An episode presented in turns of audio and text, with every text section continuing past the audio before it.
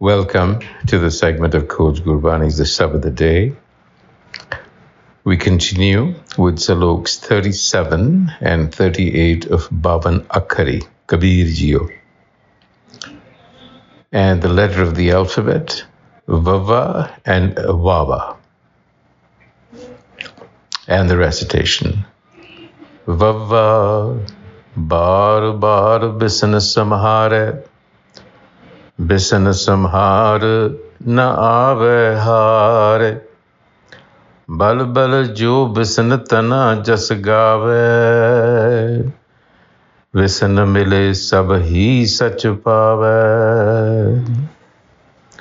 So the letter Baba and the lesson from that lesson, from that alphabet rather, the letter, I'm sorry, Bar bar bisan samare. Samare, to remember, to recall without interruption. So, bar bar bisan samare. Recall without interruption the all pervading self, which is named bisan here with a babba sound. And it is a term used for Vishnu, the all pervasive one one of the gods of the Hindu pantheon, the preserver. But as we know, Gurbani has used existing terminology and redefined it. So here, Bisan is not a deity to be worshipped, but the self to be recalled within. So Kabir ji says, Bisan samahare na ave har. Now, obviously, remember, remembrance is not quite an accurate word to use for simrna or samhare. The word samhare is an action to be taken, and it comes from simran, which is again recollection, uninterrupted remembrance. Perhaps a better word is mindfulness. So instill mindfulness of Bisan in the mind, and then Kabir says, Na har, victory is assured. So there is obviously some sense of a game being played where victory and loss matters. And the victory is simply this as we said in the previous passage, that you have found that rasa, that feeling of having created a masterpiece out of your life. Success. That is what success is in life. So Kabir says if you do that, there is no way that failure will stare you in the eyes. Haranave. And then he salutes those bhagats, devotees, who in servitude to the self, jasagave, sing praise to it, meaning not only actually singing praise to it, but to also cultivate the qualities that they are singing to.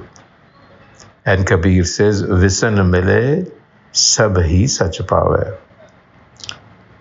So when that happens, when the self is realized, the mystery of existence is revealed. And now the letter Wawa. Wawa. Wahi janiye wa janne iho. एह अर ओह जब मिलै तब मिलत न जाने a two liner, short but profound. Realize the one, Wahi Janiya, by becoming like it. Vajane Yahweh, become like the self, meaning absorb its qualities. It's a symbiosis. When the symbiosis between this eh, And that, oh, jab mile, when the synergy happens, eh or oh jab mile, then no one can tell the difference between them. So you see, there really is no distinction at bottom. So it's a synergy that we have to realize. Now, there are a few thoughts that I will leave you with. Kabir's admonition is to remember or to bring to mind the all pervading self. What does he mean by that? What he's doing here is asking us to open the mind. And you open the mind by silencing its inner chatter. That is how you make room for the intuitive self. Else you are crowding it out with your thoughts. And I quote Einstein here, of all people, who says that the intuitive mind is a sacred gift and the rational mind is a faithful servant.